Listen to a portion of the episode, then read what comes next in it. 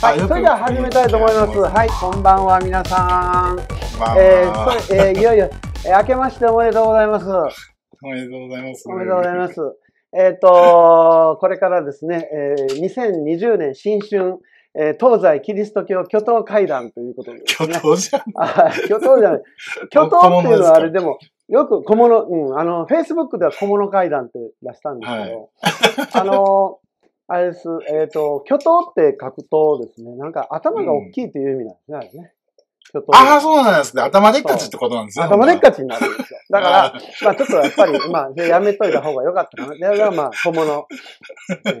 で、えっ、ー、と、そういうことでですね、まああのえー、私、あの、ぼやき牧師とですね、それから、あの、フランシス・マックスことですね、高松さんがですね、えー、まあ、対談しようということで、えっ、ー、と、まあ、簡単に、簡単に、あの、自己紹介をしていきましょうか。この対談、初めて見てらっしゃる方もいらっしゃると思うので、えー、簡単に自己紹介を。どうぞ、あの、高松さんからお願いします。僕からですか？はいはい。何を喋ったらいいんだろう、自己紹介って。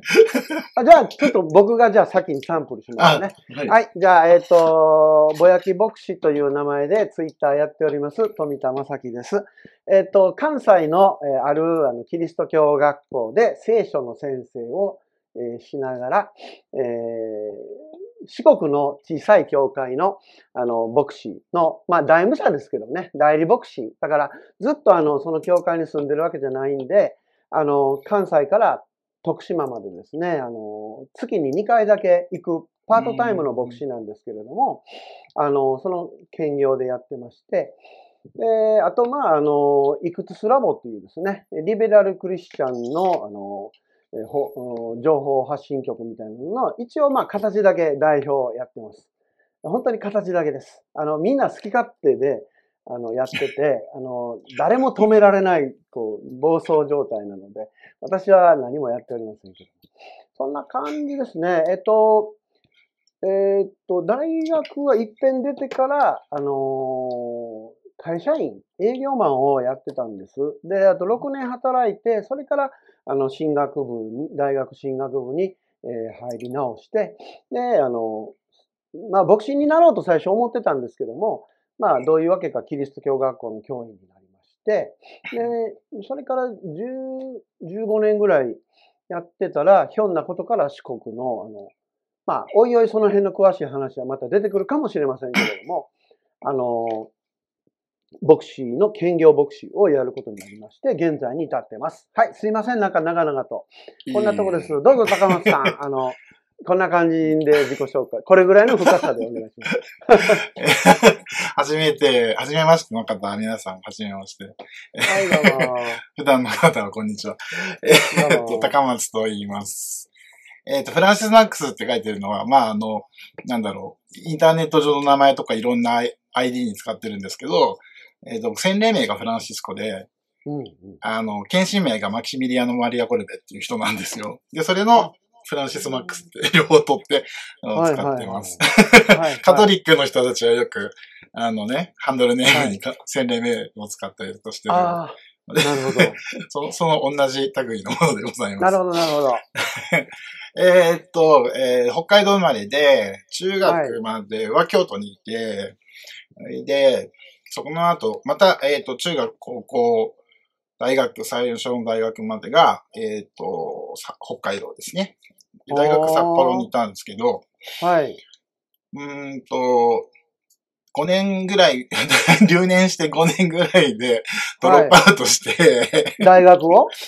そうです。で、その時に、すごいセクシャリティの問題の、まあ、いわゆるその、市民権運動っていうのかなはいはいはい、あの、停止していて、若かったからね、凝り性っていうか何でもこうハマる席だから、まあやってたんですけど、一生懸命まあそれの、入り込んでた。そうそうそうそう。それの反動ですごく病ん病ん。でしまって、自分探しみたいな、その、その頃自分探ししてる人たちあんまりなかったんですけど、自分探し、で、自分探しをしよう、しようと思って、はい、でありがたいのが、その環境をこう、整えて受け、あ本来は受け入れてくれてるはずないところなんですけど、受け入れてくれたのが、東京町田にある、はい。えっ、と、日本キリスト教団の認可進学校の、えっ、ー、と、農村伝統進学校っていうところに、農伝、農伝ですね。農伝ですね。はい。はい3、年間ほど いさせてもらって、はい。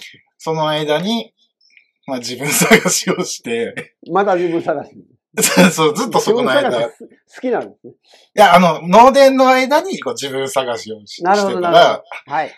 あの、僕もとってもプロテスタントにオマージュっていうか、すごいこう、憧れがあったんですけど、やっぱカトリックの現実っていう信仰の面とかね、あの、それセクシセクシャリティの問題も関係するんですけど、まあそれでいろいろ考えた結果、あので出た結論が、あ、僕はカトリックなんだっていうことと、そうなんや。で、あと僕にはその修道証明、証明っていうのをボケーションのこと証明って言うんですけど、はいはい、西出しとか、あの、はいはい、があるんじゃないかっていうので、その可能性を探って、その後、フランシスコ会っていう、えー、修道会ですね、うん、があるんですけど、小さき兄弟会っていうのが正式名称なんですが。はいはい、本当は、あの、小さき兄弟会というのが正式名称なんですね。フランシスコ会は俗称なんです。あ、俗称ですか、これは。うん。ニックネームみたいなもんで。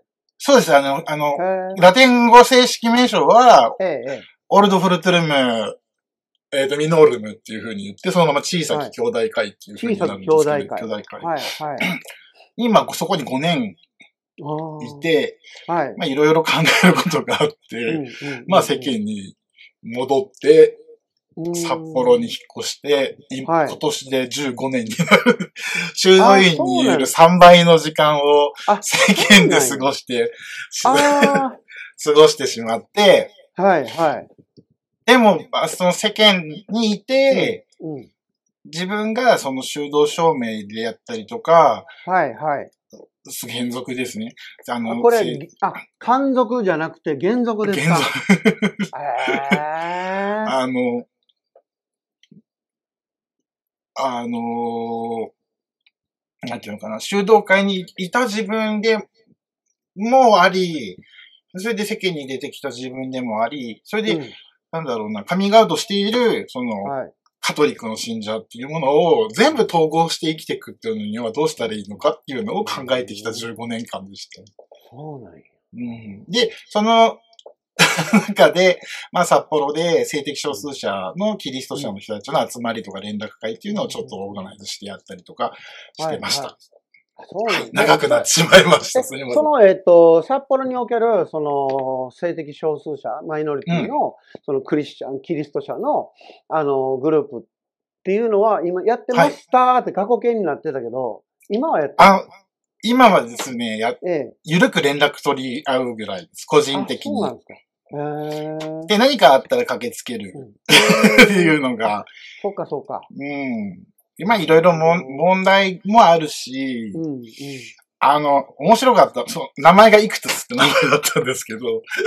え、あ、そのグループの名前が？そうそうそうイ。イクトスラボさんとめっちゃ被るわと思ったんですけど。ほんとね、イク、イクトスっていうグループもあったり、イクスースっていうグループもあったり。あ、そうなんですか。うん、なんか発音がね。でもなんか最近イクトスが多いね。なんかあちこちのグループで。そうですね。イクトスプロジェクトとかね。そういうのもあります、イク、イクソスとかもありますもんね。イクソスもあるある。ありますね。その、まあ、あのバランスが面白くて、はいはい。あ、すごいコ,、コメント、コミュニティいただいて、なんか なんかコメント、なんか、フランシスコ会は、えー、これはソロユルリさんですね。小さき兄弟会やコンベンツァル会。サル会。コンベンツァル会っていうのも別名なんですか？いや、えっ、ー、とですね、コンベン、フランシスコ会、まあ、大きく分けると、うん、うん、と、三つとプラス1なんですよね。あの、フランシスコの時代から三、はい、つに分かれちゃってて。あ、そうなんですか。はい。で、あの、いわゆる茶色い僕らが、僕がいたところは、うんうんうん、あの、小さき兄弟会って OFM って言うんですけど、OFM は全員つくんですけど、はいはい、あの、もっと改革を進めた人たちがカプチン会って言われてる。聞いたことありますよ。あの、うん、今沖縄と、うん。あと、群馬に、はい、宣教師がいっぱい入ってますね。へで、コンベンツアル・フランシスコ会は、はい。あの、アウシュビッツで亡くなった、はい、あの、マキシミリアノ・マリア・コルベ神父様が入会、入っていた修道、修道会ですね。で、フランシスコ会なんですけど、はいはい、大きい修道院に居住するっていう、はい、そのベネディクト会の系、はい、その系統の、はい、を、も受け継いでる修道会なんですよね。二つの流れを受け継いで、ね、を受け継いでいて、はい。はい。そうで、あの、ち普通の、うんと、小さき兄弟会だけは、はい、あんまり、ヨーロッパの方行くと大人数の修道会多いんですけど、はい、宣教地に行くと、まあ、二人から兄弟の家で、4人いると修道院って名前を付けていいっていうふうに言われてて。4人いるとうん。だから少ない人数での修道会が、あの、修道院がやっぱ多いんじゃないかなって。今、札幌の、うん、フランシスコ会の神父さんも、6人ぐらいしか住んでないんじゃないかな。あ、そうなんですか。うん。へえ。それは全国にた、え、ちょっと待って。えっと、小さき兄弟会は全部一応そういう名前ついてるんだけども、でも、小さき兄弟会という名前を名乗ってるところと、カプチン会とコンベンツァル会とで3つあるっていうことですか？そうです。あと OFS っていうのがあって、OFS。はい。あの、もともと、そのセキュラリ、はい、セキュラですね。オールドフラルトゥムセキュラリウムっていうのがあって、はい。それは、あの、グレーの修道服を着る人たちで、あの、一応世間に属しているんだけど、はい。あの、第三回っていうと、その信徒の方が集まる新人会よりは、もうちょっと厳しくて、共同生活を送るっていう流れの人たちですね。はい。で、その三つの、あの、修道会っていろんな階則で分かれてるんですけど、はい。その階則が、その、成立年次によって使えないんですよ。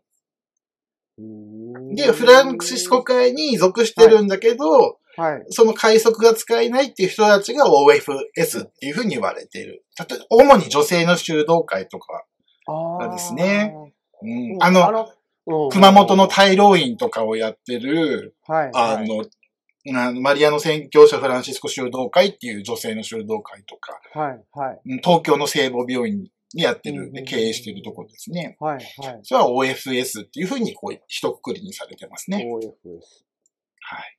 あとは OFM だけ、OFM だけと、コンベンツァルは OFM コンズってあの、COMV ってコンベンツァルっていうのと、カプチンは C、CAP って言って、カップっていうの、OFM カップ。っていうのが略称で、あの、聖職者ですね、そのあの、修道会の聖職者の 名前を書くときの習慣で、うん、僕だったら、うん、当時、当時はマキシミリアノっていう名前だったので、うん、マキシミリアの OFM って書くんですね。そういうふうになんあの書くわけですね。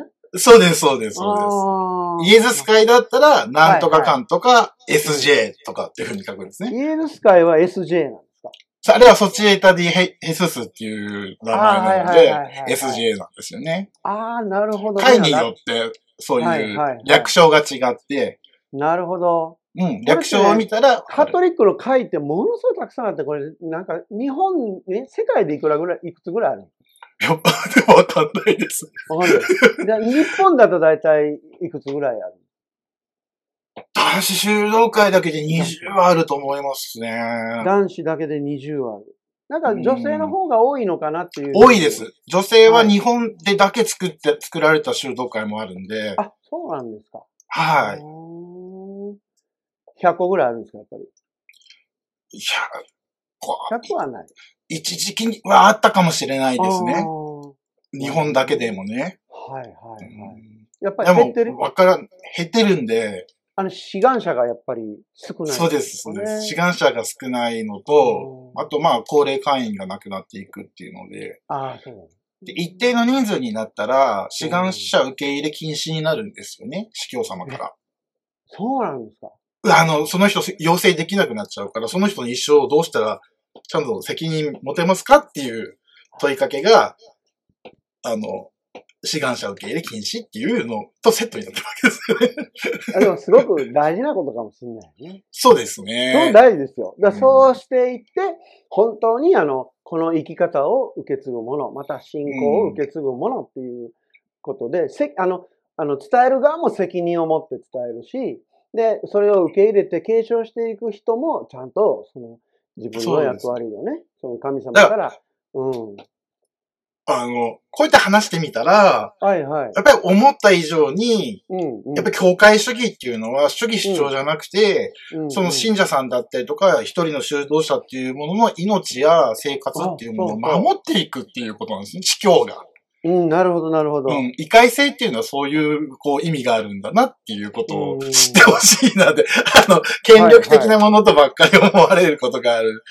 し、あとプロテスタントであったりとか、教団って言ったら、こう、リーグっていう意味でのイメージのが多いじゃないですか。こう、同盟であったりとか。同盟、うん。うん、そうではなくて。アライアンスみたいな感じ。アライアンスみたいな。英語で言うとね。はいはい。カトリックの場合は完全にこう、あの、ヒエルキアなんではいはいはい。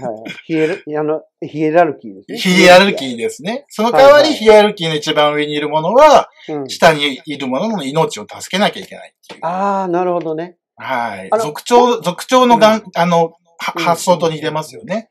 独長制度。本来の意味でのあの、封建制ですね、日本で、封建制、本当に封建制ですよね。だから封建制っていうのは、ただ単に上で権力握ってて、お前ら言うこと聞けっていうのが封建制じゃないんですよね。違います。そう。本当の封建制っていうのは、ちゃんとこう下のものの、その、ケアをして、命を守る命を守るね、うん、で、上の人は、その人たちの生活を保障してあげなきゃいけない。そう、そうです。そうですね。従う、従うことによってね。はい。だからそれはな、今なんかこう昔の封建主義っていうのを間違ってね、解釈して、あのね、偉そうにこう振る舞って支配するみたいな感じに捉えてる人いるけども、本来はそうじゃないっていう感じですね。ああ。本当に、あの、そうなんです。本来はそう。ね、あ、青春の集いに参加したことがあります、はいはい、ありがとうございます。あ、本当だ。村上神父様ですよね。のね、あと、この、この方が書いてある OFM の青春の集いで、それを指導している神父様っていうのは、僕が中学生の時の 主任祭だったんですよねえ、ということは関西？いや、その時は、まあ、あの、北見っていう北海道のところなんですけど。あ、北海道ね。うん、はいはいはい。僕ずっとたまたまフランシスカンのその小教区に、あの、教会、教会に、あの、所属してたもんで、はい、いっぱい知り合いが。あ、なるほど、なるほど。うん。えー、上の方が、ね。話があっちこっち行きますけど、あのー、高松さんが、その、えっ、ー、と、減属された時、うん。はい。だから修、修道院にいたわけね、それまでは。そうです。で、そこから15年前に出られたのはまたなぜ？ちょっと込み入りすぎてて。ああ、まあね、そんな簡単には、あれだと説明しにくいかもしれないですけど。あの、単純に、うん、うんと、思想的にっていうかな、あの考えたのは、うん、あの、僕はすごい主導会にあ合ってたんですよ、実は。あ、そうなんだ。いや、もっとチャレンジしたくなっちゃったんですけど、多分すごくそう、そうだったと思うんですよね。チャレンジしたくね。うん。そう、そう、そう効果と、うん、もっとチャレンジしたいっていうことですよね。うん。主導会で守られた中で、うんうん、言えることだけ言って、やれることだけやって生きることも、すごく、なんだろう。うちの母とかにに言わせると、それがあんたの転職やって、それが転職やでっていうふうに言われてんやけど、あの、僕はもうちょっとなんか、なんていうのかな。そうセクシャリティの問題もそうやし、うん。うん、やっぱりもうちょっとこう、や、なんか、冒険してみたくなっちゃったんですよね。冒険しま うん、ある意味、その、まあ、さっきのセクシャリティの問題もあるけれども、あのまあ、この、え、怒られるかな？だから、修道院っていうのも一種のクローゼットですよね。いや、もちろんそうです。そうですよね。うん、だからそのクローゼットから出て、えー、ある意味その、セクシャリティのことだけじゃなくて、もう自分自身がもう社会に出ていくっていう意味での、まあ、クローゼットからカミングアウトしたわけですよね。あそうですね。修道院の、うん、その霊性をどうやって世の中で生きていくか。うん、はい、はい。で、きっとその霊性と一番遠いところにあるところで、うん、例えばゲイの人たちばっかりが集まるお店で働きながら、どうやって神っていう言葉とか、イエズス様とかマリア様って言葉を使わないで、その身にあるその、あ愛、愛の、愛の身の部分だけをどうやって伝えていけた、いいかなっていうふうに思っちゃったんですよ。いやいやいや、すごい大事なことです。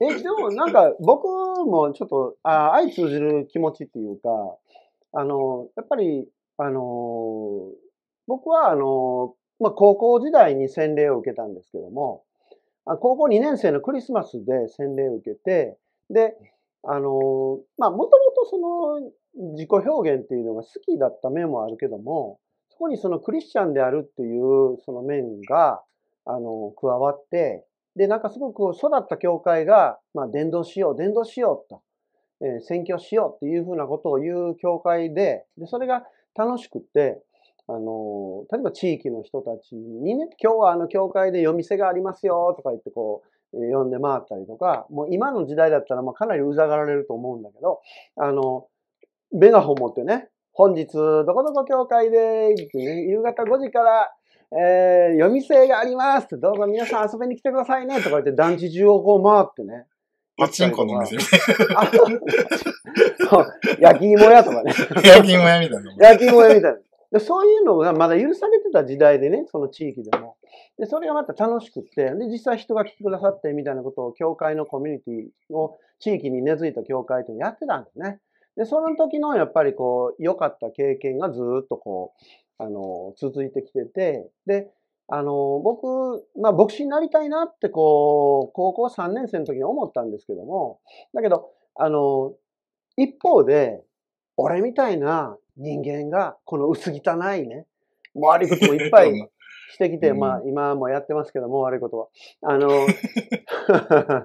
あの、こんな薄汚い人間が牧師になんかなっちゃダメだっていうふうに、こう、自己否定したわけですよ。それで、まああの、中高大とこう繋がってるあのミッションスクールに、在学してたもんで、まああんまりあの、大きな声で言いませんけども、小さな声じゃ聞こえませんけどもね。関西学院っていうんですね。おメソジストの感じ。そう、メソジストですね。あの、で、そこで中高、大、中高まで行って、で、大学はね、推薦制度っていうので、あの、はい、自分が行きたい、成績さえもある程度取ってたら、あの、行ける学部に行かしてもらえるんですよ。で、あのー、漢学にも進学部ありますよね。そうですね。はい。で、あの、進学部にしようかどうしようかって言って悩んでて、で、結局僕は辞めますと。もう僕は牧師なんかなれるような人間じゃありませんとか言って、で、あの、第一志望から外して、もう最悪、うん、最悪っていうかね、もう一番最後にして、で、あの、第一志望は進学部の隣の建物の 文学部に行きまして。で、で、まあ4年終わって、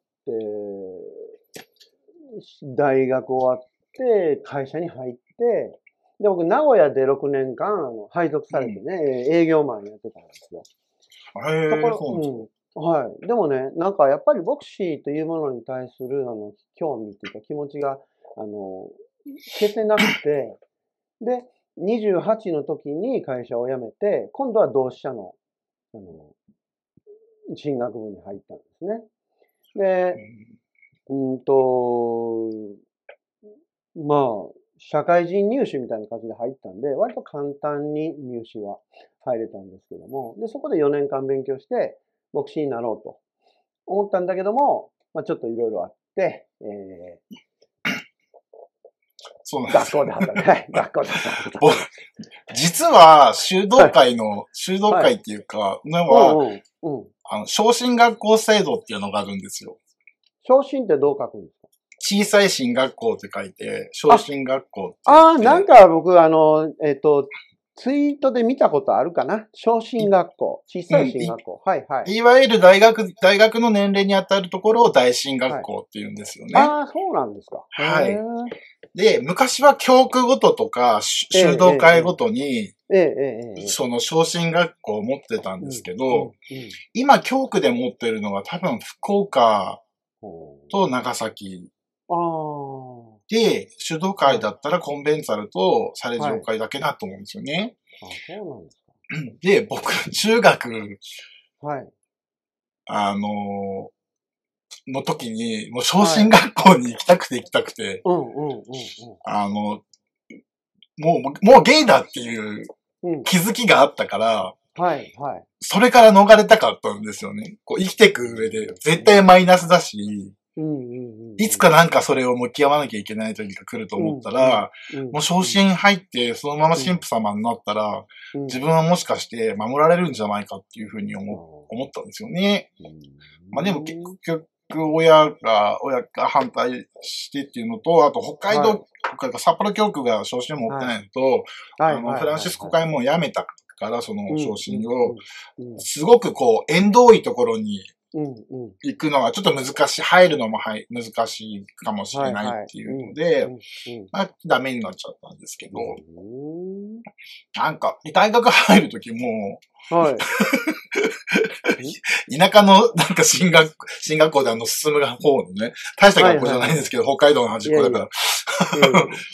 まあ入学したらすぐ、あの、どこの大学に入りたいか全員決めらさせられるんですよね。はいはいはいはい。その時に僕は上智の進学部に行きたかったんで。ああ、いいじゃないですか。はい。で素晴らしい。だけどまあ上智の進学部に行っても、うん、なんだろう、し、どっかの修道会か、教区から、はいはい、あの、なんていうかな、に所属してないと司祭にはなれないから、まあ、ただ進学を勉強するだけだけなんですよね。でもそれでもいいから行きたいっていうふうに言ったんですけど、まだ早いとね、親 親がね。18歳でしょ？そうです。一回。まだ早いって。早いって。で、一回勉強して、うんうん、まあお、お飯があるんだったらそれ時行ったらいいんじゃないかっていう話を親が言ってて、2回ぐらいその、こう、いろんなものにこうくじかれていたんですよね。なるほどね。まあ、そのゲイっていう問題から逃げたいっていうのがすごい、あれ、あったんでしょうね。若い時なんかはね。だそうだね。それが自分はやっぱり正面切って、そこにやっぱり向かわなきゃいけないん。だと。自分はあの、ゲイなん。だということに、こう向き合っていこうと思ったきっかけっていうか時期とかは、どういう、か？ずーっと嫌だったんですね。ゲイでやることが。ええだってよ、よく扱われないわけじゃないですか。そうね。うん。うん、だけど、その時に、札幌で、うん、あの人、人権運動、まあ、ぬるい、ぬるかったんですけど、まあ、その時今考えたら、まあ、全然ぬるい運動だったんですけど、うん、やってる人たちと出会って、うんうん、なんていうのかな、いろん、ゲゲイの多面、多面的なに、こう、出会えるっていうのかな。はい、やっぱり、一番簡単な結びつきっていうのはセックスだったりとかするわけで、それは嫌、嫌なわけですよね。その若かったし、理想とかもあるし、なんかこう、いろいろ戸惑いもあるっていうのがあったりして、そのセックスを媒介にしない出会いっていうのがすごく新鮮だったんですよね。はいはい。で、そこから考え、いろいろなことを考えるようになったのかな。いや、それいろんなことじゃわかんない。あの、自分でね、結局、うん、この社会って、うんうん、このジェンダーシステムと、ね、あの、異性愛、異性愛主義にも乗っかったジェンはい、ジェンダーシステムとか、ジェンダーロール強制的なね、が出来上がった世の中で、そこで生まれて、うん、なおかつカトリック教会で育ったわけでしょ、うんうんうん、ホモフォビアがないわけがないわけなんですよ。僕の中に。ね、ゲイに限らず。自分の中に、あ、私の中にホモフォビアがあるっていうふうに。そうそうそうそう。ああ、そうか、そうだ。認めたくないっていうのはホモフォビアなんです。うんうん、なるほど、なるほど。ああいう風になりたくないっていうのは、ホモホビアなわけですよ。でも、でも、自分が取ったことじゃない。これは、そう、僕はゲイ。うん、だけど、うん、あの、社会、社会がそういう社会だから、僕、ゲイ、そのホモホビアをね、内在化してない人なんていうのは、いないと思います。いないね。うん。うん。例えば、ゲイを揶揄するような、なんか、キャラクターがテレビに出てても、うん、怒る人いないでしょ、そんなに。運動会以外で。で、それってもう、もう、ホモホビアを抱えた凡庸枠ってわけなのね、あの、よく聞くよね。例えばさ、友達と一緒にテレビとかね、一緒に見ててさ、一緒に笑わなきゃいけない。一緒に笑わなきゃいけないね。そう。えーとか言って、あいつオカマだとか言って言ってる自分はそうなんだよって。すごい辛い。でも、そうしないと その同調圧力の中で生きていけない。うん。あと、例えば、そ、うんあの、そここれ農電の寮の時に、うん まあ、男子寮だから、はいはいテレビ、テレビのお部屋は男、だまあ、男子学生でいっぱいじゃないですか。はいはい。ただ、悪い意味はないんですよ。違う学生がだうん開けた時に、うわ、むさ苦しいなーって言うんですよね。うで。そのむさ苦しさが、わ、何が悪いんだって思うんですあよ。ー。で、ホモソーシャルな状態っていうのが、はいはいはい。何が良くないの？ってうん。僕は思っちゃうんだけど、悪気はないの、その人は。で結局その人の中に内在化されたホモフォビアに気づいてないわけよ、その人は。気づいてない。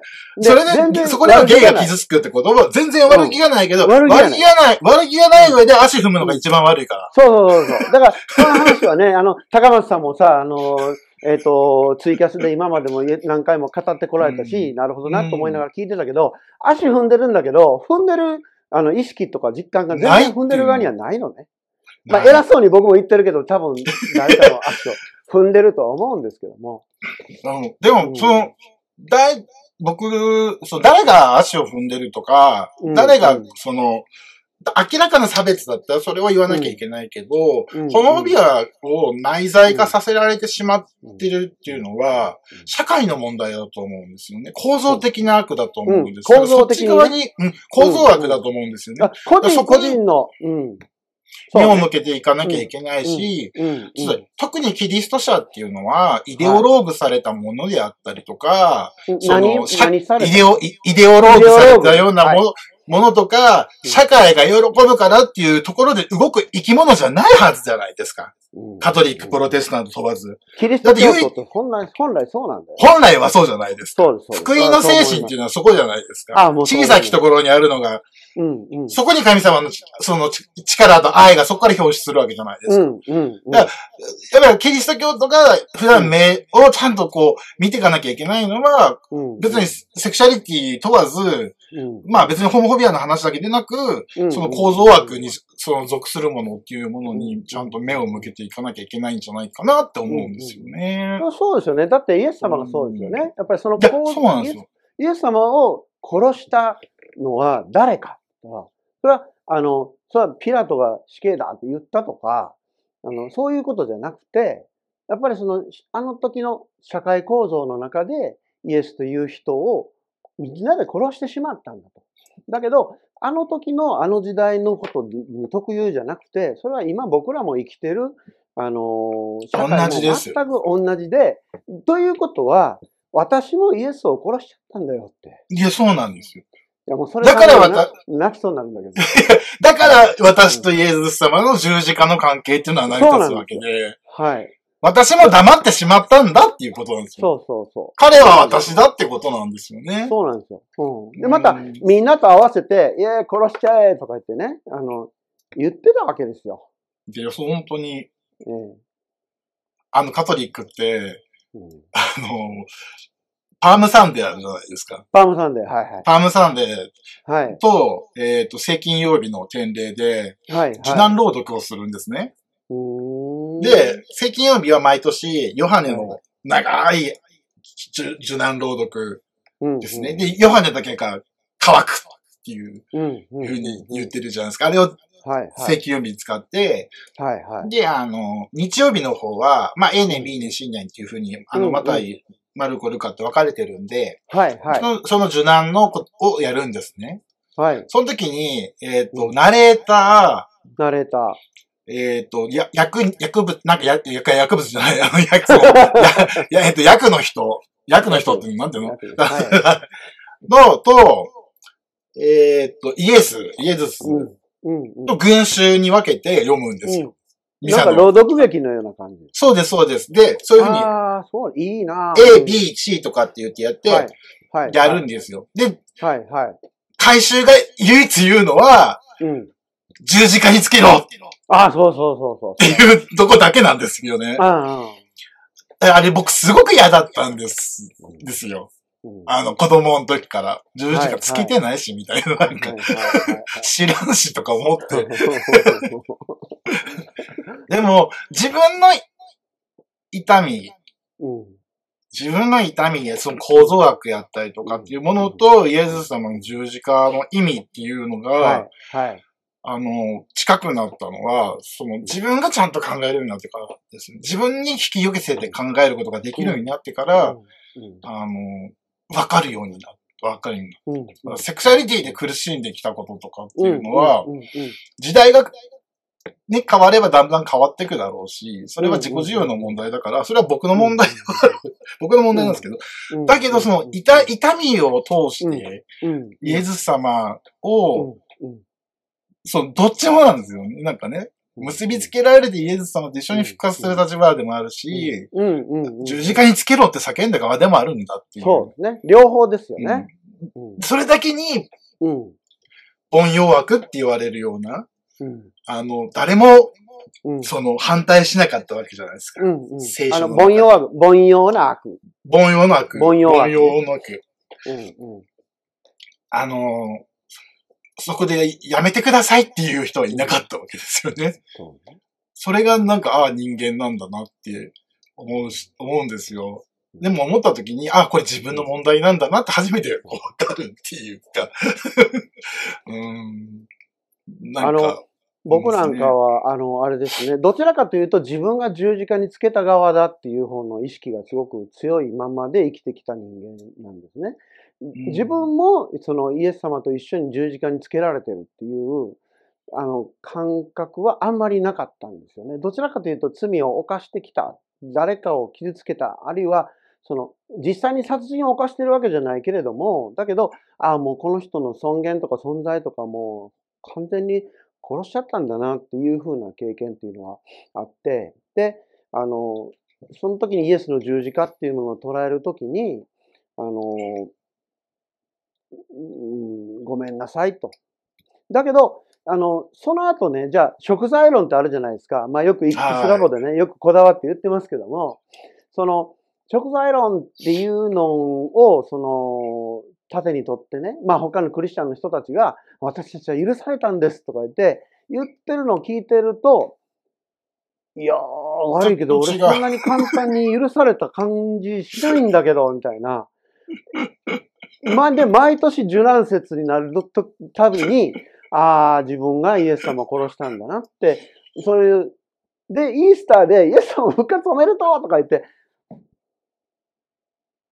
おめで、まあそれは本当に復活したんだったらめでたいかもしんないけど、でもなんか僕自身の罪がそこで許されたんだとか、解決されたというふうにすんなりと思えない。僕一生、一生の幅をかけてやっていくことだと思ってるんですよね。はいはいはいはい。で、うん、なんだろうな、うん、罪って、あの、言うのが、か、まあ、カトリック教会は罪罪言うのが得意だから。いやいや、プロテスタントもそうですよ。あれは罪ですでも、国会しに行ったら許してくれるからね。こっちは。これはね、だから、あの、プロテスタントはね、ないでしょ、そう。でもそうそう。よくね、あの、うら、羨ましがってるっていうか、憧れてる人多いですよ。あの、うん。許されると初めて見えてくるものがあるんですよね。許されて初めて、僕はもっと教会を信用するべきだったとか、もっと深い計らいが、今教会が、例えば文字であったり、その自然法、教会法とかって文字で、あの、カテキズムとかって文字で人々に提示しているものよりももっと奥深いもの。うん、もっと、僕がバシってきたあ、なんていうのかな、計らいっていう、神様の計らい。神様の計らい。計らいっていうのは、こういう時にわかるんだなって思いました。全然ゲイだっていうことは罪だとは思ってないんですよ。はい。いや、まあゲイであるっていうこと自体は罪ではないんですけど、もちろん、うは。うん、あ、そうか。えー、前言ってたね、なんか前回のツイあの言ってたね、なんか、その、自然法とかでの基準で、要は子供を作らないセックスは全部罪だしかも、あの、婚姻の秘跡を受けてる男女に限ってですね。うん、婚姻の秘跡を受けてる男女の、男女が、その中でも、子供を作るためのセックス。だけがダメなんです。ダメだったんですね。あ、それ以外は全部ダメだから。それね、例えばね、子供作ろうねとか言って、だけどできなかったは別に許されるわけ。まあ、そう、そう、そうですね。許されますよね。ただ、婚姻、うんうん、あの、婚姻の史跡って、みんなちょっとあの、ロマンティックラブファンタジーに侵されてるから、ああ。ね、あの、いいタキシード着て、素敵なウェディングドレス着て、長いベールつけて、じゃんじゃんじゃんってやって、それを神父様に保証してもらって、祝福してもらって、認めてもらうもんだと勘違いしてるけど、カトリック、カトリックの婚姻の史跡っていうのは、子供を作るっていうことですからね。あ、そっか。行為なんですよ。関係性の祝福じゃなくて、はいはい。婚姻して子供を作るっていうその行為と子供ができることに対する祝福なんですよ。なるほどね。うん。こう、あの、うん、行為の、行為に対する、その奇跡なんですよね。まあでもある意味それ、いにしえのっていうか、あの、結婚という制度の、こう、本質じゃない？それ。いや、そうなんですよ。だから、でも、今変わってきたのが、変わってきてる。その、結構その、そのカトリック教会が言うのが、僕これ、本当まっとうと思うんですけど、それは男女の、相互補完、性的、その、性的なね、相互補完性っていうふうに言うんですけど、じゃあ考えてみてって。子供できない体にちょっとそのしんどい状態になってる男女の、あの、人は祝福されないんですか？って言ったら、うん、違いは子供ができるかできないかであって、その人たちの関係性ではないんだってことなんですよね。うん、だから関係性を祝福していくんだったら、どんな関係性だって祝福していけるわけですそそうです、ね、それを婚姻と呼ぶか呼ばないかは別において。それはそれ、これはこれっていうのが、実はカトリック教会はずっと行われているから、うん。あの、だから同性愛者の人は、まあ僕もそうですけど、はいはい。あの、同性婚をあの婚姻の秘跡にしないと、うん、あの、認めないって、私たちはまだそれで教会に受け入れられてないっていう立場の人いるんですけど、うん、ちょっと、ちょっとずれてるかなって。ずれてるね、それはね。それはずれてる。関係性の祝福は、うん、純秘跡と一緒だから、もう、ロザリオとかメダイの祝福と一緒だよっていう話なのね。それは、あの、うん、本当の秘跡には入ってないわけですね。入ってないこと。うん、なるほど、なるほど。だからそれは、うんうん。うん？どうぞどうぞどうぞ。その、いわゆるストレートの子供を作りたい男女に任せればいいだけの話だと思うんですよね。ねだから逆に言うと、その、だから、だから言ってるじゃないか、ゲイなんかそんな全然罪でも何でもないんだよって。そう、そうなんですよ。ね、入ってないわけ。うん、かわい、で、ただかわいそうなのが、その関係性とその生殖行為っていうものを一緒に考えてしまうから、離婚はしたらダメっていうところがあるわけですよね。そ、それはその生殖行為をする二人として秘跡にされて、結ばれてしまったから、話しちゃいけないっていう発想があるわけですよ。でもね、それ、くだらない質問かもしれないですけど、うん、あの、例えばね、もう、年言ってね、まあ、長生きをしない時に決められた秘跡かもしれないけども、その、例えば今みたいに長生きしてる人が多くて、あの、もう、年だし、無理だよ、とかいう人ね。あと、子供を作ってしまって、もうこれ以上作らないよって決めた人たちは、その後生きていくその結婚生活っていうのはカトリック的にはどういう意義が？えっ、と、婚姻の指摘はあの不可分なので、はい。はい、建前上ね、カトリックって本音と建前っていうのがあって、あの、もう子供を作らないっていうのは否認具を使っていくってことでしょ、はい。はい、それは罪なんですよ。いやいや、だから、本当にあの、もう、セックスできないとか。いや、こ、セックスしなさいって、産みなさい。しなきゃいけない。産めよ、増えよよ。ちょっと待ってよ。で、だけど、しんどくなったら、やりません。ただ、セックスだけはしたいですって言ったら、それはいけません。あ、それダメなんですね。か、か、夫婦にあっても、夫婦の締結を守りなさいっていう。あそれだからさ、そのコミュニケーションとしての愛がとかいう余地はないのね、全然ね。だそれはだから、あの、生殖っていう行為に対する指摘だから、関係性に対する指摘じゃないんです。例えばね、いや、僕ほらもう今年、今56になったばっかりですけども、まあそれを早いというか遅いというかは別として、まあはっきり言って、もう無理だよ、みたいなところあるわけですよ。肉体的についていかないと。あの、できないよ教会法に、これちょっとすごいなんかセックスの話でなんかあれなんですけど、教教会法では、女性が、例えば閉経した後は婚姻がの席は授けられないって。男性が、ね、男性がインポテンツになった場合、まあ ED になった場合は、はい、えっと、治療薬があるから、はい。あの、可能性があると。ええー、だから婚姻の席は授けるっていう。あのは、教会法、教会法に書いてあるんですよ。え？ー、書いてるの？書いてある。明記してあるの？例えば、バイアグラとかレビトラとか使えって。やばい、レビトラとかバイアグラとかとかは書いてないけど。うう、うん、うん。あの、治療が可能であるとか？あの、そのインポテン、あの、次の男性は治療、あ、ていうかその、の開きっていうか、回復の開きがあるか。間違い、回復の開きがあるので、はい、はい、あの、妨げない。史跡、の需要を妨げない。でも、閉経した女性は、えっ、ー、と、性ホルモンですよね。はい。はい、を使って、それは、それは自然じゃないんですよ。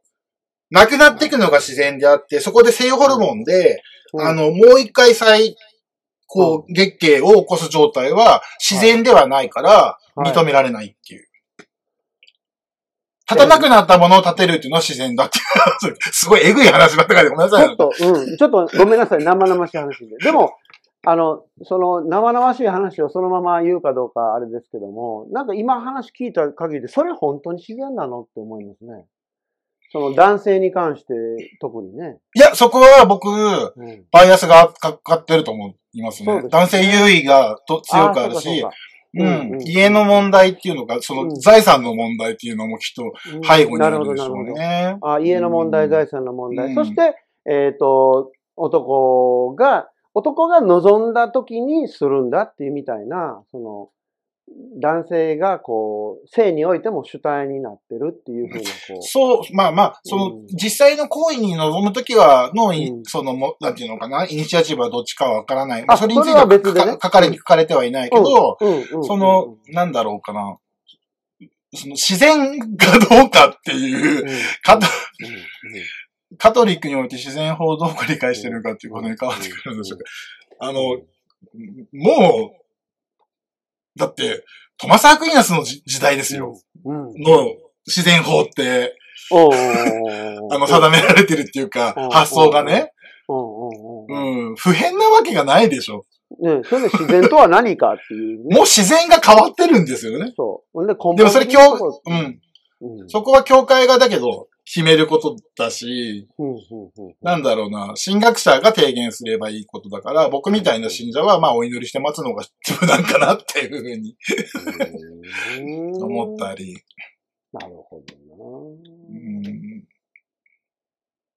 いや、ちょっとほな、あの、今50分ぐらい経ったので、えっ、ー、と、ちょっとコメントを拾っていきましょうか。はい。ね。ちょっとなんかまだ話は名残惜しいんですけど、まあ、大体 1, 1時間ぐらいかなと思うので、で、コメント拾って、で、なんかまた次の機会にちょっとまた掘りたい、お話を掘りたいなと思うんですけども、よろしいですか？どうぞどうぞ。いいですか？ではちょっとコメント見ていきましょう。ああ。トマス・アクイナスの時代に定められている自然法というちょっと古すぎる価値観が優位なカトリック。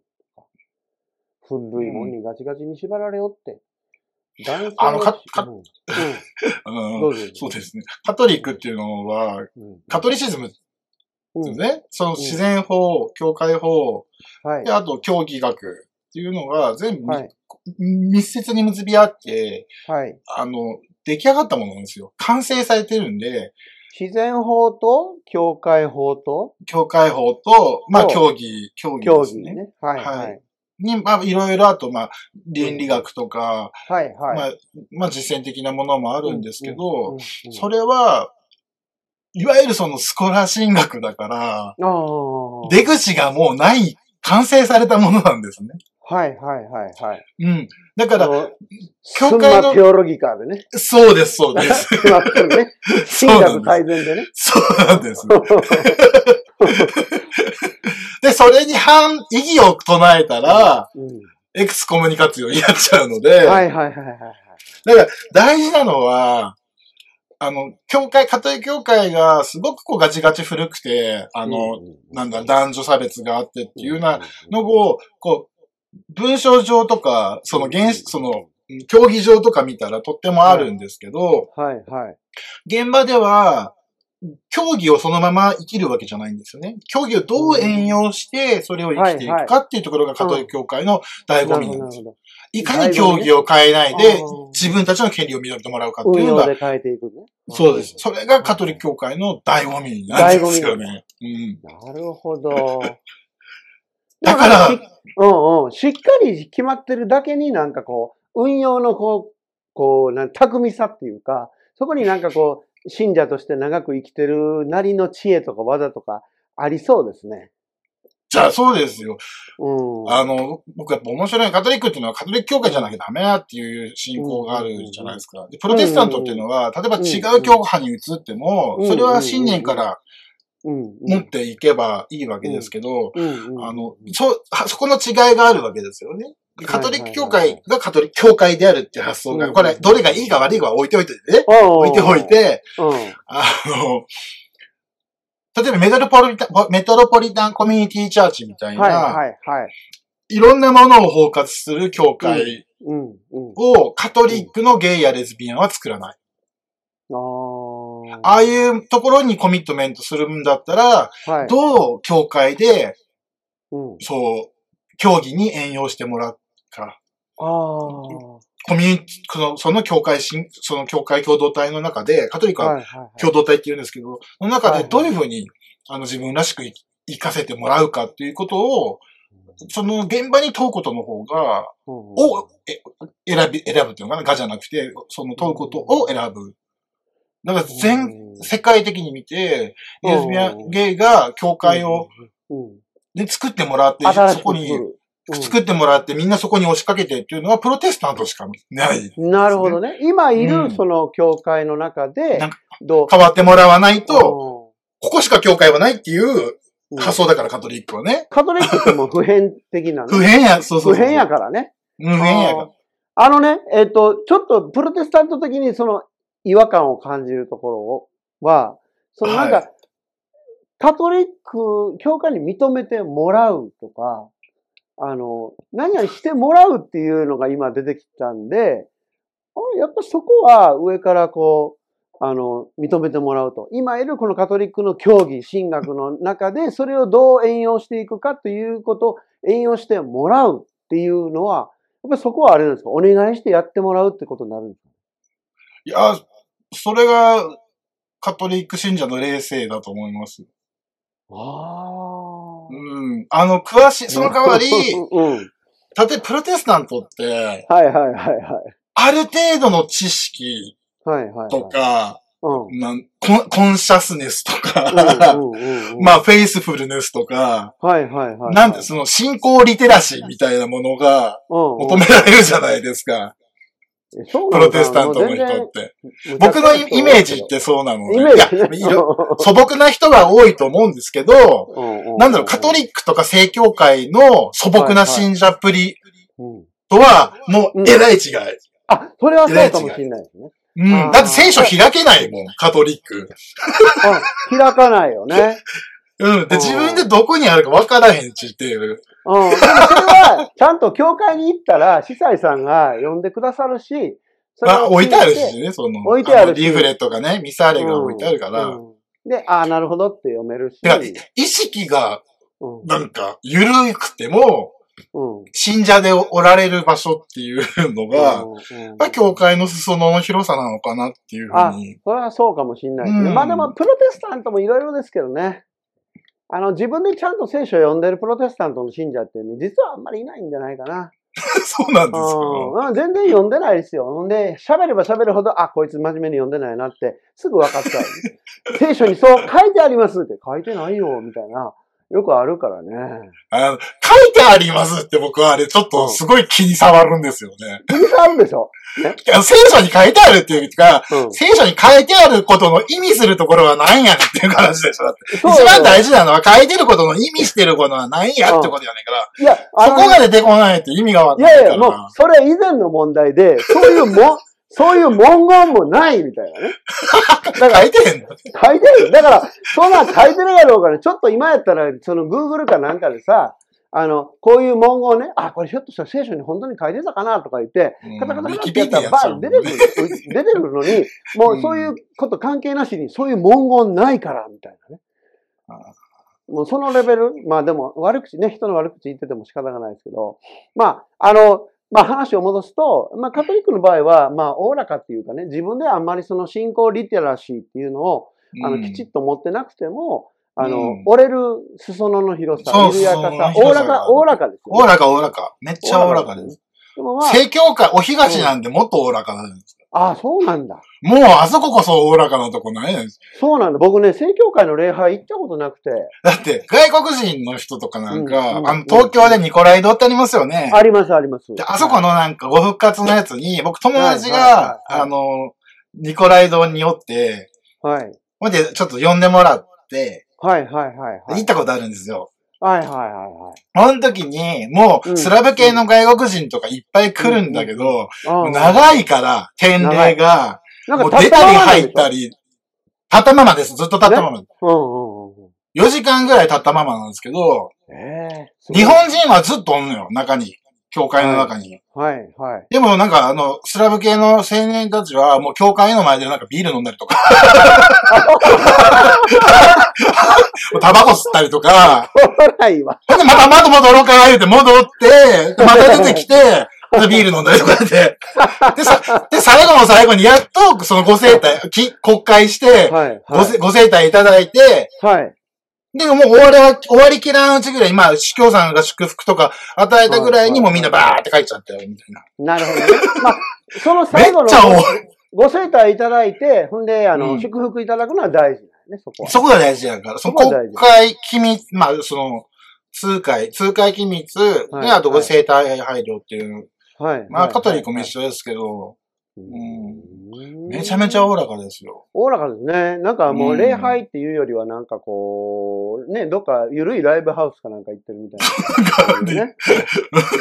うんうんみんな、あの、ガードレールに座って、あ、どれですよ。はい パーみたいな。ああれ、さっきおらんかった？僕あも出てない。あ、来てたの？とかね。そうそう。久しぶりとか。こう、スラブ語で喋ってたりとかああ、してて。なるほどね。うん。ああ、おおらかだなおおら、すごいめっちゃおおらかだなと思いました。うんいっぺん、そうか。京都にも正教会あるから、ちょっと。あそこもね、綺麗な教会ですよね。あ、そうですか。でちょっと、友達が一人ね、あの、正教会の信徒さんがいて、だからちょっと、あのーついてってみようかな。うん、ってね。ぜ。ひ、ぜひ見てくださ。はいいはい、見たいと思います。荘厳だし。ああなんかなんか、、和社正教会向きかなとか言って言ってる方もいらっしゃいますね。大前田龍五郎さんね。プロテスタントの中でもクソ真面目な教会にいるんだけどしんどいわ。あ、これ最近よく聞くんですよ。プロテスタントでね、クソ真面目すぎて。クソ真面目ってどう、どうなん、どういうのがクソ真面目どなんですか？ういう意味で言ってるんでしょうね。クソ真面目。なんか、まあ確かにリジッドなね、教会はあるというのは想像できますけどね。うん。うんニコライド行ってみてください。はい。感動しますよ。イコーン綺麗だし。僕ね、中に入ってないんですよ。あの、敷地の中入ってね、外でバッと写真撮っただけで。あの、しかもなんかその、やっぱその、うんうんうんうん生体礼儀を行われてる時にうん見るのがもう大感動ですね。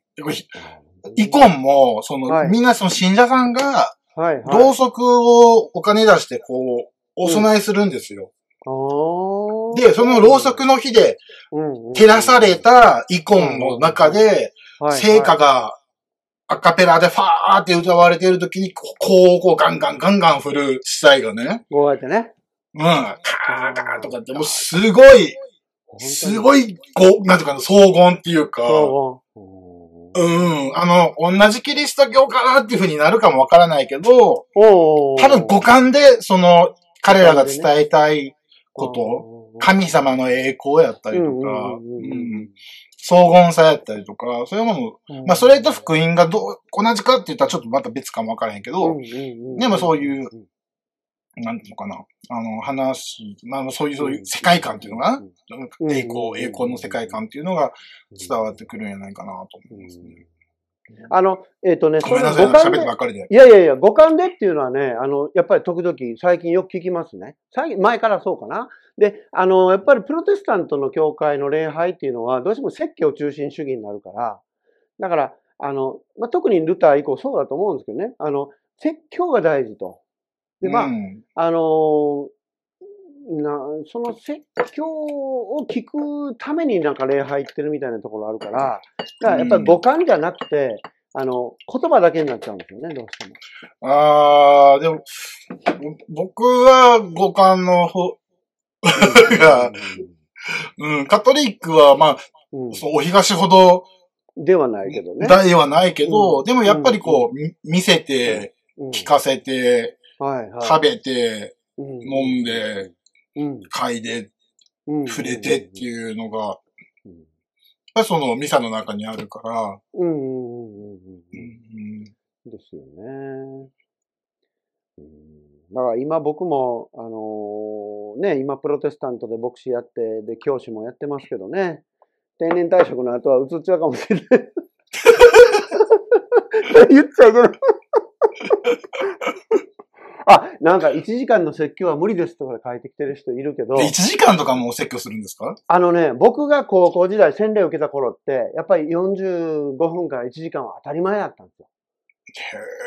だからね、ここ20、ここ30年、40年ぐらいで、こう、急に変わってきてますね。やっぱりみんな、まあ多分テレビの影響とかいうのもあると思うけども、15分経ったらコマーシャルが入ってとか、で、それでね、ああって座り直すっていう癖がついてきてますね。これはね、教会でね、あの、説教してるとわかりますね。この20年間やってても、あの、ちょっと以前はね、30分、40分の話してたら、あの、耐えてたんですけど、みんなね。ところがね、15分ぐらいになるとね、こうやってこう座り直しはるんですよ、ね。それで、あ、これテレビの影響や。で、それからね、15分、まあ15分から20分ぐらいがみんなの忍耐の限界じゃないかと。15分じゃないですかね。15分僕前の、前の所属協会の神父様、は、はい、ミサ45分で終わりますよ。あ、ミサ全体がね？全体が。全体がね？説教とか3分ぐらいじゃわかん多分。あ、もうね、そんな感じでいいめちゃめちゃ早口だし。まあ、はいはいはいはい。で、歌歌ってですよ。日曜日やから。はいはいはい。はいはい、うん。全部、キキリアーレのミサ曲から、入祭から何から歌歌った上で45分で終わるんですよね。それ、短くないですか？めっちゃ短いですね。大体1時間ぐらいなんですけど。あ、それでも1時間ですか ?1 時間ですね。1時間超えると、なげえなーって。ああ、そうなんや。ああ、洗礼式の時とか。ああ、まあね、そういう特別なことがある時はね。そう、全然知らない人の洗礼式ずっと、ずっと見てて、誰なのあの人みたいな。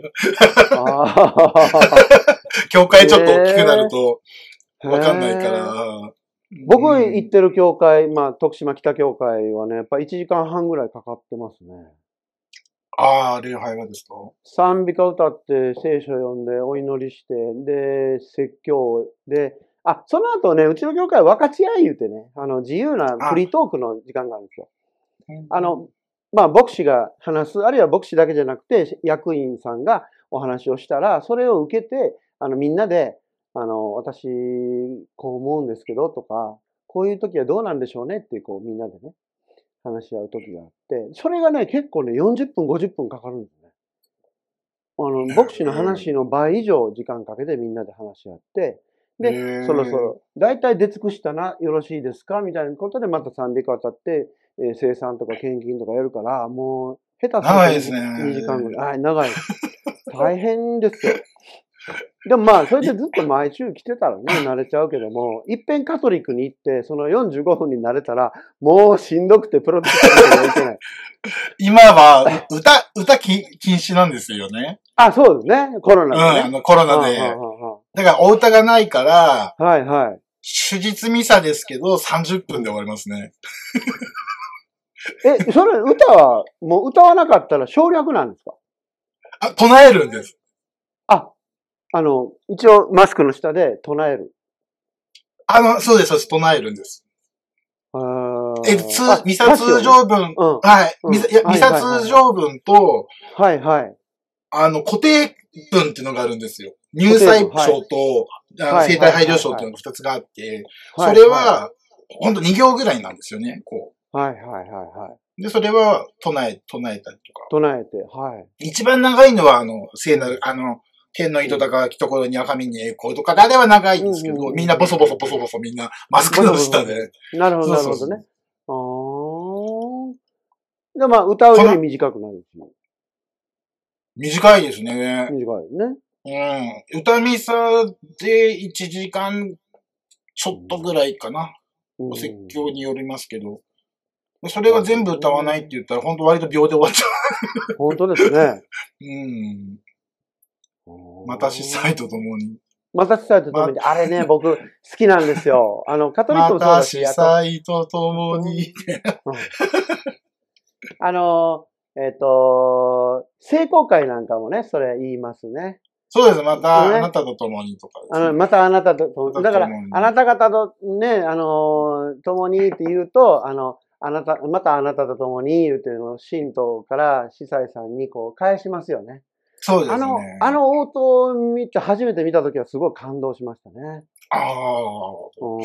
そういうのは中、ないところで育ってきたからね。なるほど。その、あの、今、ほら、あの、このコメントの中で、黒木さんっていう方がね、受け身のみだとしんどくなりますからねって、あの言ってはるけども、まさにそうですね、プロテスタントってやっぱり、うわー、説教して、お祈りも聞いてるだけで、やりとりではないんですよね。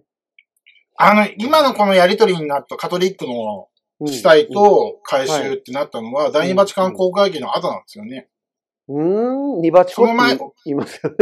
そその前は、例えばその、司祭が振り向いて、はいはい。あの、主は皆さんと共にっていうのを英語、あの、ラテン語で言ったら、ドーミヌス・ボビスクムって言うんですけど、はいはい。だから自社っていうその、お手伝いする人が、はい。エティクム・スピリット・トゥーオっていうふうに返すんですよね。それが今、はい。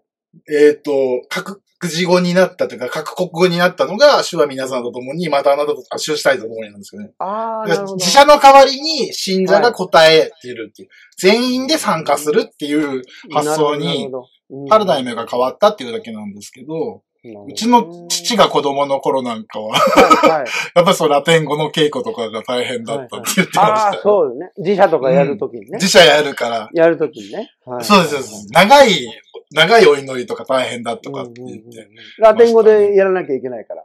そうです、ラテン語でやる。見ながらやっちゃダメ。ん？見ながらやってはダメ。見ながらやったらダメなんですよ。暗唱しないといけない。あれ全部もう丸暗記って言ってましたよ。はい。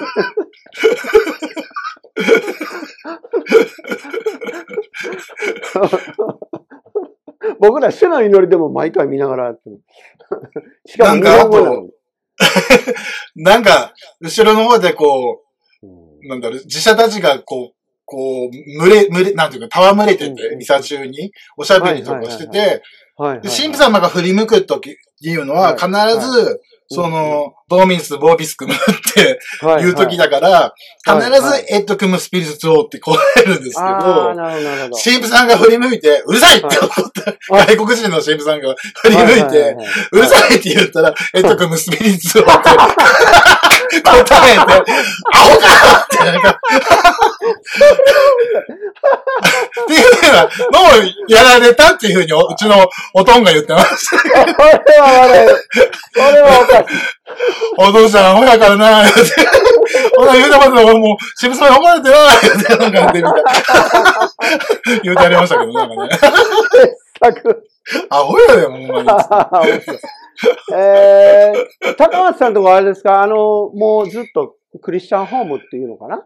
あそうです。あの、父方がカトリックで、おじいちゃんだけなんか仏教だったんですけど。あ、そうなんですか？はい、あとか、ば、ばあさんが長崎系のカトリックなんで、うん、ずっとですね。ばあさんの話よく出てきますよね。うるさい人だったですね。ああ、ね。祈りの稽古とか。はいはいはい、はい。公共料理とか。はいはいはい。教会で成績悪か、悪いか。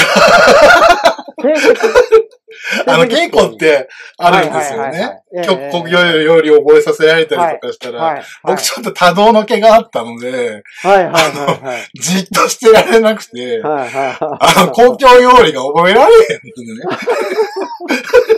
だからもう、あとロザリオの、そう、ロザリオの時とかも、なんか、早くて15分とか、長くて30分とかで、もう貧乏ゆすりとかしちゃうから、ああ、なるほど。祈りしてるのに、そんな、うん、何やその貧乏ゆすりはっていうふうに怒られるわけですよ。先輩、先輩の自社だったりとか、おじいちゃんの神父様とか、信者さん方に、うん、もう翔ちゃんそんなもう、あかんと。そんな、な、あかん、あかんねみたいな、なんか 怒られて、なんか。うん、怒られてましたけどね。そうか。そう、母方は成功会です。あ、そうなんですかもともとは。え、お父さんカトリックでお母さん成功会で。成功会で、そうです。結婚するときに回収したみたいですね。あ、おば、おばは人、はい。おばさんたちは、なんか、カトリック、なんかカトリックにすごい、いい、なんか、ハマっちゃったみたいで、その時には、母はその時はカトリックにならなくて、で、結婚する時に回収したみたいですけど。ああ、でもなんかちゃんとミサとか参加してたらなんかハマっちゃうかもしれない、僕も。また、また古い時期でしたからね、本当に。多分生まれる前とかにおばさんたちはカトリックになってる。まあもちろんその、なんていうのかな、成功会、ちっちゃい時は成功会だったと思いますけど、だからどっちもその背背面し、背面式を、が、をっていうか、その、そのミサとか生産式が、あの、いわゆる礼拝だっていうふうなのが強烈に植え込まれてる人たちですよね。はい。はい、うんまあ、今の教会じゃちょっとあんまり満足しないかもしれない。あ、そうなの？うん。やっぱり背面の方が神々しいって。なるほどね。うん。え、対面、背面？そうです、対面。対面か背面。だから背面の方が神々しいなと思う。神々しいなっていう背中見せてくれてる方が。そうです、背中見せて、うん、まあ、ミサ進めて、うんうんうん、で、こう、ご生体がこう、皇居って言うんですけど、うん、エレベーションって言うんですけど、はいはいはい、頭の上まで上げるんですよね。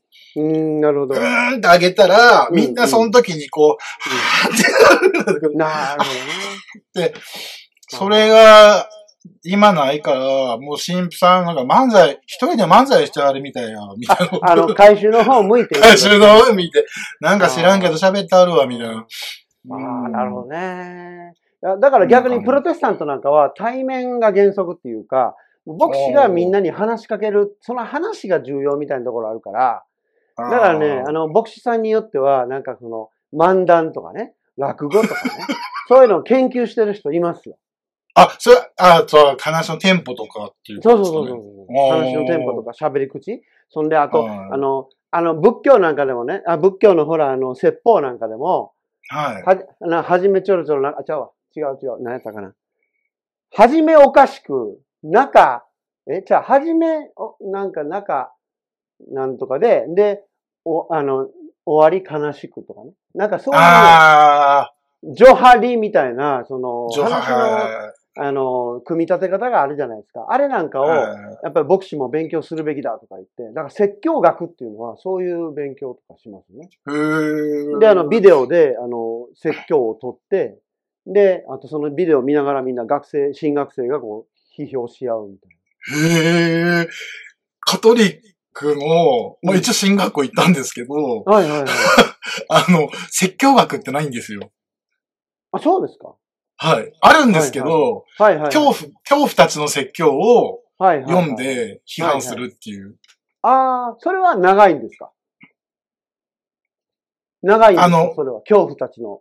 説教ですか？はい、はい、ものに、ものによると思いますけど、うんうん、朗読して興奮とかなるやつもあるけど。そんなもんなんだ。もんなもんです。で、それを、あの、みんなでは、あの、批評するとね。そうです。例えば、えっ、ー、とですね。はいはいはいはい。ラテ、ラテン教育でいいかな。このはい。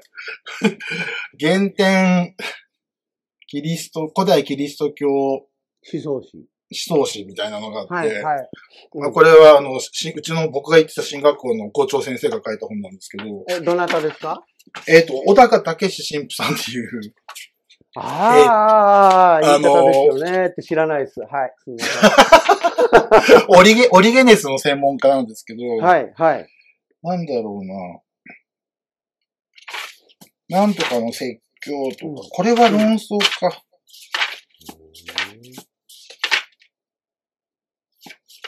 だいたい、4、これぐらいですね。やっぱり5ページ。あ、そうなんだ。あるかないか。それだとなんか勉強して、そしてみんなで話し合いするにはちょうどいい感じですね。5分とかですね。面白いですよ、カトリックの。その、うん、原則とし、原則として、はい、あの、恐怖の引用はいはい。をしながら当日の、その福音について述べるっていう。で、せえっ、ー、と、祭と女祭以外は説教しちゃいけない。ああ、そうなんだ。あの、説教の代わりに、その、はい、あの、代わりになるような、例えばなんかポエムを読むとか。ああ、それはいい。そういうのも許されない。あ、ダメでしょダメだ、ねうん。それはまあ、はい。そうですね。はい。で、たとえその、恐怖の書き物であっても、はいはい、その説教の引用として読まれる分にはいいけど、説教の代用としては読,、読んではいけないっていうふうに、のがミサ総則に書いてあって。あ、そうなんですか。はい、そういうのもちゃんとルールがあるんですね。あの、もうこんなのですよ。ミサの総則。分厚いですね。説教は短いけど、ルールはない。一挙手一投足に全部こう、細かく書いてあって。でミサテンションも、あの、ルブリカっていうのがあって、赤、赤って意味なんですけどね。はいはいはい、ルブ、ルブリカって。ルブリカ。あの、はい、ルブリカ、ルブリックとかって、ルブリック。ルブリック評価ってありますよね、今。そうです、そう、あの、学校でね。仲介みたいな。はいはいはい。あの、あれの語源ですね、あの、ラテン語のルブリカっていうのが、その、文言あるじゃないですか。はいはいはい。ミサの。その時に、どういう動きをするか。えどういうことですか？例えばその、目を伏せるとか、声を小さくするとか、ここで声を張るとか。あ、そういうの決まってるんですか？決まってて全部書き込まれてるんですよ。すごいなで、きっちりその通りにしかやらないミサのことをルブリカミサって言って。やる、え、やるミサとやらないミサはあるんですか？ルブリカ通りにやった方がいいんですけど、はいはいはいはい。なんていうのかな。うんと、その、なんか、なんていうか、ミサに対しての思い入れがないよね、みたいな、ちょっと嫌味を込めて言われる時ですかね。ああ。うん、あの、その服、朗読される聖書に対する、あれもないし、信徒に対する開きもないし、っていうの、ひたすらルブリカだけを追って、もう動きだけ正しくこうやってやってるのを、ルブリカミサっていうふうに。あ、ちょっとや、ちょっと揶揄が。揶揄で揶揄されて。ああ、でもそれが大事だと思ってる神父さんもいるんね。いやいや、大事、大事、大事です。大事ですよね。めっちゃ大事です。なるほどね。それでも、うんうんうん。いや、いいですか？あのね、カトリックだとねあ、カトリックじゃない、プロテスタントだとね、あの、それはもう、すいません、笑いのネタになってしまいますね。で、あのね、まあ僕なんかもね、あの、一応完全原稿を作るんですよね。で、完全原稿を iPad で見ながら、あの、喋るっていうか、僕はアドリブが下手なんで、今こうやって喋ってると信じられないと言われますけども、アドリブはもう本当に苦手なんですよ。だから、一言一句、あの、原稿は書くんです。で、またね、同志社の進学部でも、一言一句完全原稿を書けって僕は教育されたんですよ。へこれ多分教える先生によって違うらしいんですけども、その僕は教わった先生は一言一句書けって。で、あのまあだからそれ以来ずっと20年間書いてますけども、あのね、一応ね、説教の内容だけの完全原稿しか書かないんですけど、時々ね、牧師によってはね、カッコ、ここで笑うとかね、書いてる人いるんです。これ。つかみとか書いてあるんですか？つかみ。ここでつかむ。つかむみたいな。書いてるんです。本当にそういう人いるらしい。これでね、おかしいのがね、そう、そうそう、そこが問題で、それはね、カッコ笑いで自分が笑うんだったらいいよ。自分が笑うんだったらいいけど、ここで一度笑うって書いてる奴がいるわけ、時々。ああ、アドベンチャーですね。アドベンチャー。ほらな、誰も笑えへん時があるわけよ。動揺する。どうすんの？だから、ブレるわけ。そういうのはいるけどね。熱いですね。ごめんなさい、ちょっと話が、あの、ね、いいか冗談になりましたけど、まあ、ルブリカっていうのは初めて聞いたし、あの、それ聞いて、僕らもね、なんか今、ルーブリック評価とかやれとか言って、あの、言われてるから、なんかその語源でちょっと、なるほどと思いましたね。保守的な人ほど、はい。ルブリカミさんになりやすい傾向が。ああ、そうなんですか。うん。あの、お、お辞儀する角度がどうのとか。ね35度でとか言いながら。それぐらいの勢い。あの、手合わせるところはなんか、あの、げんこつ三つ分のところで手合わせないとかね。あるんですよ。三つ、三つ分のところでこう、教わりましたけど、子供の時。すいません、なんか。いやいや、すいません、どうもありがとうございます。えっ、ー、と、もうそろそろ1時間半になって、よこんなにあの、いろいろ話せるもんですね、意外とね。いや、本当ですね。面白い、ね、まだまだもっと深い話できますよね。もっと。あ、そうです。違うテーマ持ってきたりとか。ね、違うテーマ、うん。なんか、テーマ決めます？今度やるとき。あ、いいですね。ね。まあ、あの、セクシャリティの話でもいいし、あとね、そのね、僕、あの、まあ、もし今日時間があればね、あの、ぜひ、あの、お話ししたいなと思ってたのが、大阪の釜ヶ崎の話ですね。ああ、書いてありますもんね。そうそうそうそう、うん、あの話もしたいなと思って。ああ、分かち合いたいですね、うん。分かち合いたいですね。だからそれまた、あの、今度やりましょう。ね。ぜひ。やりましょう。よろしくお願いします。今、今決めなくてもいいかな。また会話して。そうですね。日にち良さげな時に。日にち先の時に。で、じゃあこれで行きましょうかと。うん。でも行き当たりばったりだから、あの話が多分、あのね、あらぬ方向に行く可能性も十分あると。で、それも OK ということで。そうですね。ありにしましょう。特にか、僕、この釜ヶ崎の話だったら、はい、あの、そっからこう、福音を見直していくっていう、うん、言ってはりましたね。うん、はい、あの、はい福音の発見をね、されたって言ってたね。本田哲郎神父さんのこととかも紹介したいし、まあ、ご存知の方がほとんどでいらっしゃると思うんですけど、はい、はい。いろんな気づきをいただいたんで、はいはい。それをね、なんかあの、しょなんか分かち合えたらいいなと思います。そうですね。はい。じゃあ、それもぜひお願いします。ちょっと皆さんコメントをよくあの拾えなくてごめんなさい。なんかポリアモリーについて話してくれっていうあのリクエストもなんかありますよ。ポリアモリーね。そういうのも話していきましょうか、またね。そうですね。ね。はい。よく話しました。ありがとうございます。ありがとうございます。晩ご飯食べてくださいよ。あのピ、ピザとか取って。お金、お金が。はい。これ、これから学校の宿題です。はい、あ、本当に？え、それは何の学校やってるんですか今。日本語教師の養成学校行ってるんですああ、そうか、そうそうそうああ、養成学校だから、あの、今自分が学んでる方なんですね。そうです、日本語の先生になりたいなと思って。はい。わかりました。じゃあ、またそんな話も聞かせてください。はい。ありがとうございます。話題はつきませんが、えこの、えっ、ー、と、動画は YouTube に出してもいいですかね？大丈夫です。大丈夫ですか？はい。わかりました。はい、じゃあ皆さん、あの、YouTube でも公開しますのでよろしくお願いします。はい。それでは、み、えー、皆さん、ありがとうございました。高松さんもありがとうございました。ありがとうございます。またよろしくお願いします。また見てください。どうも、失礼します。じゃあね